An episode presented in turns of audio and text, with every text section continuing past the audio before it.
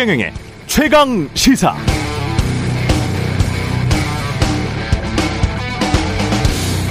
네, 김명수 대법원장이 지난주 금요일 오후 법원 내부 게시판에 글을 올렸죠.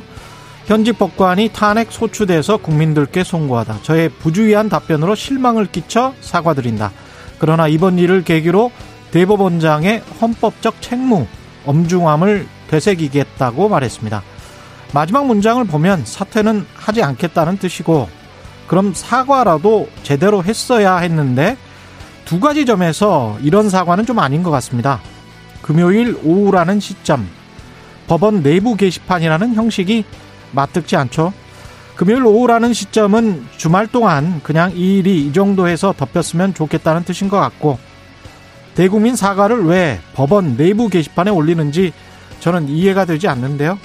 법원 내부 게시판에 글을 올려서 적당히 언론이 받아쓰게 하는 게 사법부 나름의 체면과 권위를 지키는 길이라고 생각하는 걸까요? 만약 대통령이 청와대 내부 게시판에 국회의장이 국회 내부 게시판에 사과문을 올렸다면 그걸 진정한 대국민 사과로 받아들이는 국민들이 얼마나 있을까 의문이 듭니다. 또 치사해서 이런 말까지 하기는 싫습니다만 선출직이든 임명직 공무원이든 그들 봉급은 국민이 주는 것이고 무엇보다 대한민국의 주권은 국민에게 있다고 헌법에도 써 있지 않나요? 그럼 대법원장도 당연히 주권자인 국민에게 전후 사정을 보고해야지 왜 법원 직원들만 보는 내부 게시판에 사과문을 올려야 하는 것인지 그래야 대법원의 체면과 권위가 서는 것인지 전 당체 이해가 되지 않습니다. 여러분은 어떻게 생각하십니까? 2월 22일 세상에 이익이 되는 방송 최경령의 최강 시사 출발합니다. 저는 KBS 최경령 기자입니다.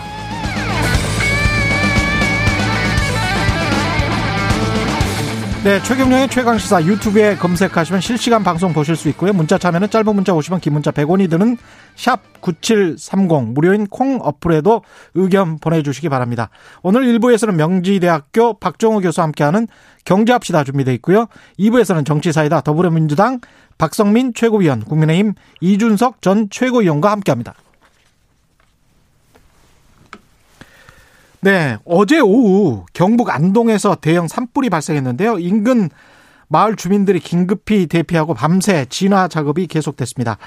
현재 그곳 상황 어떤지 안동시 임동면 중평리 아, 권순철 이장님 전화로 연결돼 있습니다. 이장님 안녕하세요.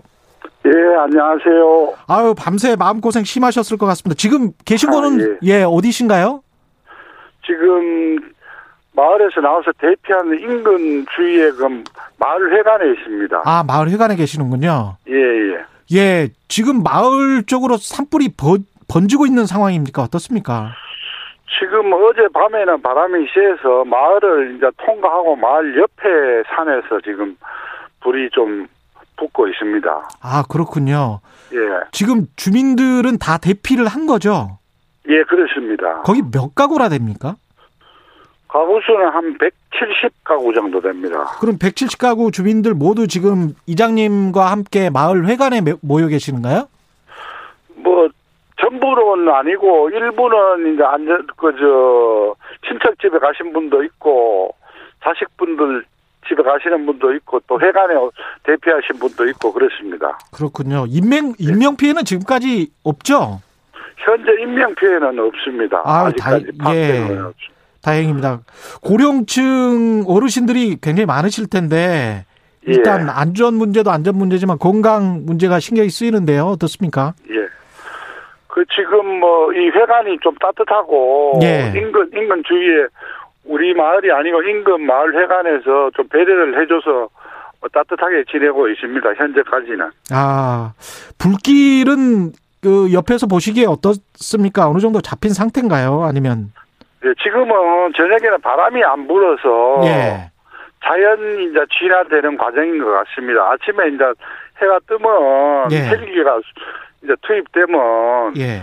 좀 진화가 가능할 것 같습니다. 바람만 안 불면.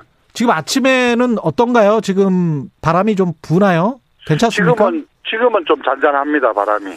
그럼 오늘 내로 진화가 됐으면 좋겠는데요. 예. 예. 그럼 가능하겠습니까? 헬기가 많이 투입된다는 걸로 알고 있습니다. 예, 알겠습니다. 빨리 진화가 됐으면 바라, 그 좋겠고요. 아무쪼록 큰 피해 없길 없도록 기도 기원하겠습니다. 감사합니다. 예, 고맙습니다. 예. 예. 네, 지금까지 안동시 임동면 중평리의 권순철 이장이었습니다.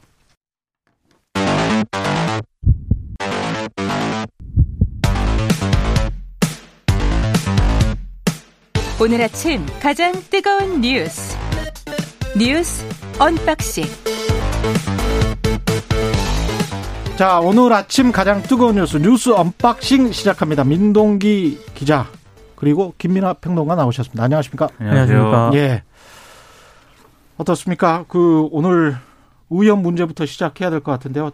파업을 내고 있습니다 예 그러니까 의료법 개정안이 지난 19일 국회 보건복지위원회를 통과를 했거든요. 19일요? 네. 예. 이 범죄 구분 없이 금고 이상의 형을 선고받은 경우에는 의사 면허를 취소하는 그런 내용입니다. 예.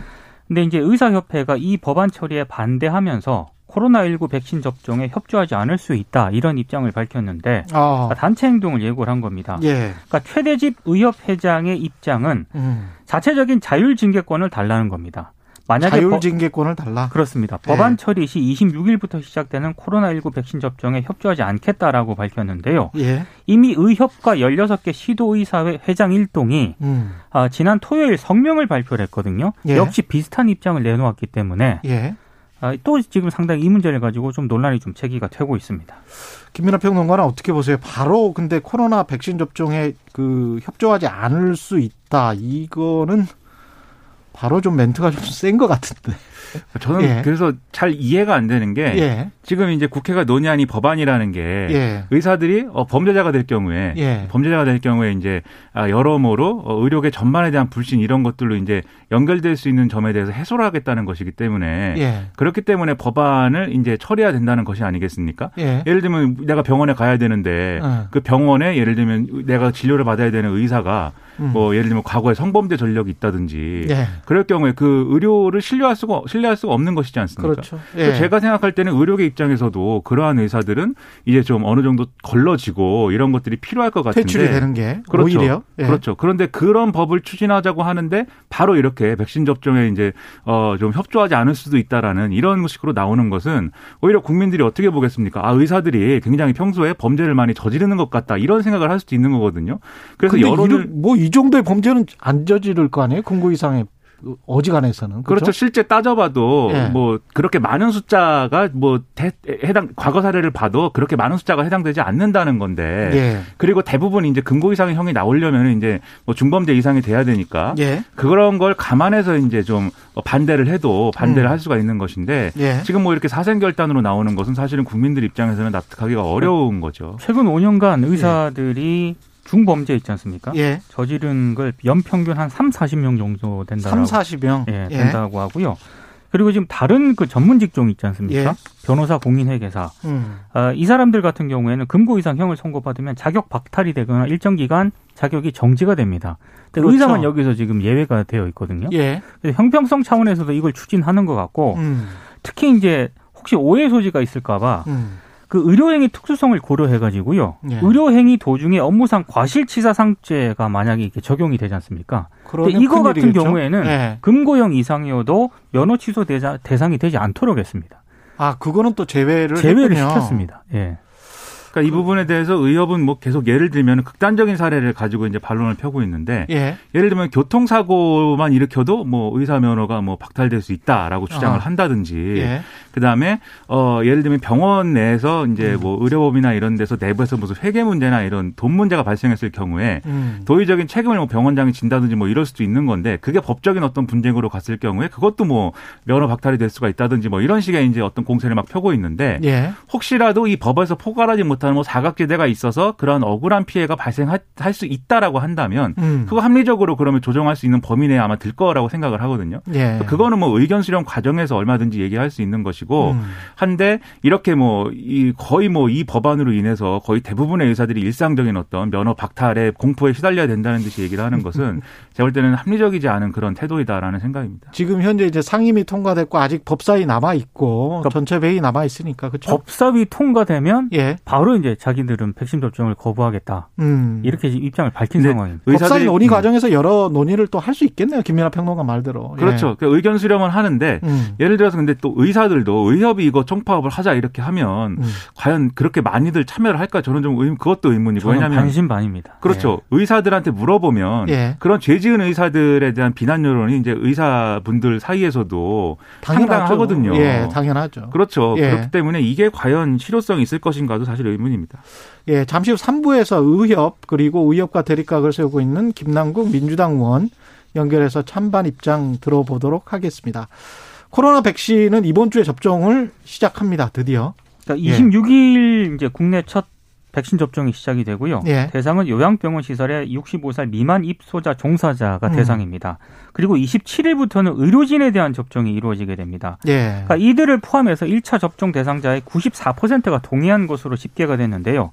한 34만 명 정도를 대상으로 접종이 시작이 됩니다. 예. 그러니까 일부는 거부를 했는데 왜 거부를 했냐고 물어보니까요. 예. 일단 아스트라제네카 백신의 고령층 효능 논란 등을 이유로 들었다라고 하고요. 또 일부는 예전에 백신에 대한 알레르기 반응이 좀 있었던 것으로 지금 보여지고 있습니다. 이런 이유 어. 때문에 예. 좀 소수긴 하지만은 접종을 거부한 사람들도 있습니다.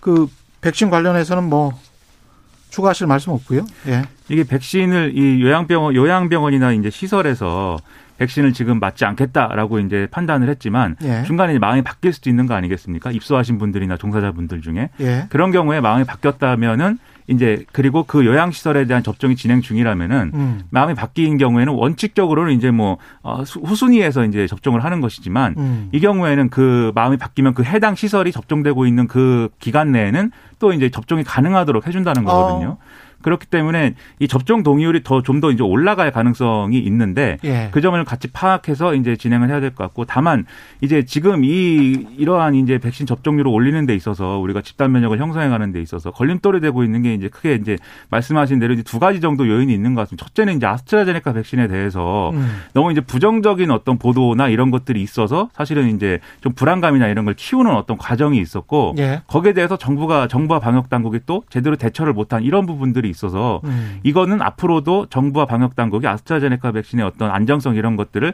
계속 강하게 좀 음. 표현해 주는 게 중요할 것 같고요. 두 번째로 정치권에서 이제 계속 이거에 대해서 이제 문제 제기를 하는데 예를 들면 예. 아스트라제네카 백신에 대한 어떤 어 여러 가지 뭐 불안함 이런 거를 잠재우기 위해서 대통령이 백신을 1호로 접종을 해야 된다 뭐 이렇게 얘기도 나오고 하지 않습니까? 예. 근데 이게 사실은 접종 동의율이 많이 낮으면 그런 방법도 이제 할 수 있겠지만 음. 지금 상황을 보면 그렇게까지 엄청난 불신이 형성된 것 같지는 않거든요. 그렇죠. 그렇기 때문에 오히려 음. 이거는 뭐 공정성이나 뭐 이런 거에 대한 뭐 특혜 뭐 이런 얘기가 갈 수도 있어서 너무 좀 이런 거에 대한 과도한 어떤 정치 쟁점하는 피했으면 하는 바람입니다. 참고로 음. 문재인 대통령이 68세입니다. 예. 1차 접종 대상에 포함되지 않습니다. 아, 그렇죠. 예. 신현수 민정수석은 오늘 휴가가 끝나면 출근을 했었을지 지금 궁금합니다. 보통 청와대 출근 시간이 새벽이기 때문에 만약에 출근을 했다면 지금 벌써 출근을 했었어야 되는데 그렇죠. 어떻게 보십니까? 뭐 출근을 했을지 안 했을지 네. 제가 신현수 수석이 아니기 때문에 뭐 저도 뭐 알 수 있는 바는 아니지만 네. 다만 언론의 전반적인 분위기는 네. 출근을 하더라도 뭐 출근 안 할 수도 있고 출근을 하더라도 이제 직을 뭐 유지하는 뭐 이런 결정을 내리기는 어렵지 않을까라고 많이 전망을 하는 것 같고요. 다만 음. 그럼에도 불구하고 주말 동안 청와대와 뭐 박봉계 장관 등의 어떤 설득이나 이런 것들이 쭉 이어졌을 것이기 때문에 뭐 마음을 돌렸을 수도 있다 이렇게 음. 막 전망을 하고 있는데요. 근데 그렇다 하더라도 직을 음. 오래 수행할 것이냐, 음. 뭐 길어봐야 뭐 재보선까지 아니겠느냐, 뭐 이런 전망도 있고 해서 아. 교체 자체를 이제 좀 어, 후임 인사라든지 예. 그런 것들을 이제 좀 알아보는 건 불가피할 것 같다는 얘기가 주말 새에는 더 이제 좀 많아진 상황입니다. 관련된 보도들도 그렇게 나오는 보도들이 좀 있더라고요. 예. 그러니까 사회 쪽에 거의 대부분 무게 중심을 두고 있는 것 같고요. 음. 다만 이제 청와대가 워낙 주말 동안에 총력 설득 작업을 벌였기 때문에 아. 혹시 이제 복귀 가능성을 배제할 수 없다라는 관측도 일부에서 나오고 있는데 예. 아, 가능성이 언론 보도만 놓고 봤을 때는 사회 쪽으로 가는 것 같습니다.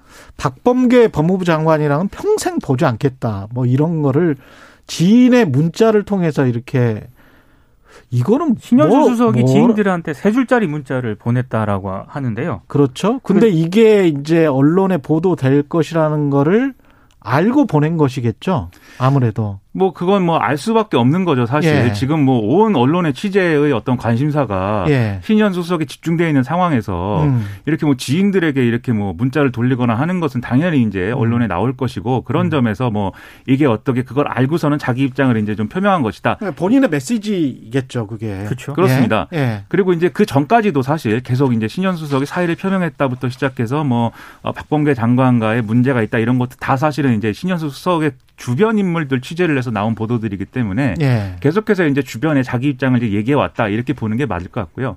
다만 이제 박범계 장관을 콕 집어서 이제 얘기를 하고 있는 것은 아마 그런 문제인 것 같습니다. 이 주말 거치면서 사실은 뭐 청와대가 뭐 해명도 하고 그랬는데 음. 동아일보라든지 이런 일부 이제 언론 보도에 의하면은 어, 박범계 장관이 예, 문재인 대통령의 재가가 이루어지지 않은 상황에서 그냥 이제 법무부 인사를 발표했다.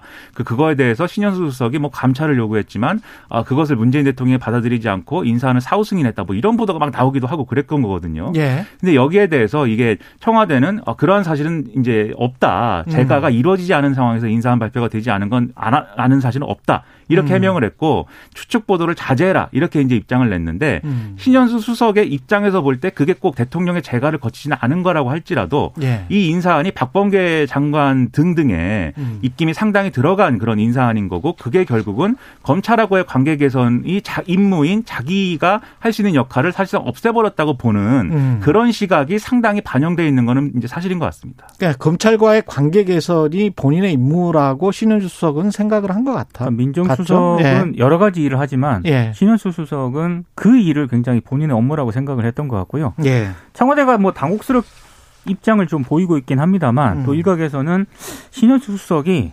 참모로서의 선을 좀 넘은 거 아니냐 이런 좀 그런 기류도 좀 감지가 되고 있다고 합니다. 지금. 수석이니 수석이라도 비서니까. 예, 그렇죠. 이게 수석 비서관이니까요. 참모의 예. 어떤 미덕 뭐 이렇게 음. 이 기준을 놓고 보면은 당연히 이것은 대통령에게 엄청난 부담을 안기고 있는 것이고 예. 이 민정수석 한 사람 때문에 모든 전국이 이렇게 어, 혼란 속으로 빠져드는 게 결코 바람직하지 않은 것은 분명한 사실이죠. 음. 다만 이 이면에 그럼 애초에 문재인 대통령이 신현수 수석을 쓸 때는 음. 검찰하고의 관계 개선을 모색해 본다라는 분명한 기조가 있었는데 그렇죠. 그게 중 간에 바뀌게 된 이유와 그리고 음. 그게 이 사태를 불러온 어떤 정치적인 맥락이 뭐였냐에 대한 해명이랄지 음. 그다음에 어떤 설명이랄지 이런 것들이 좀 청와대나 좀 이런 데서 있어야 되는데 그게 가능할 것인가 상당히 좀 혼란스럽습니다. 그것도 좀 파악을 해봐야 되겠습니다. 네, 뉴스 unboxing 민동기 기자 그리고 김민아 시사평론가였습니다. 고맙습니다. 고맙습니다. 네, KBS 1라디오 최경영의 최강 시사 듣고 계신 지금 시각 7시 38분입니다.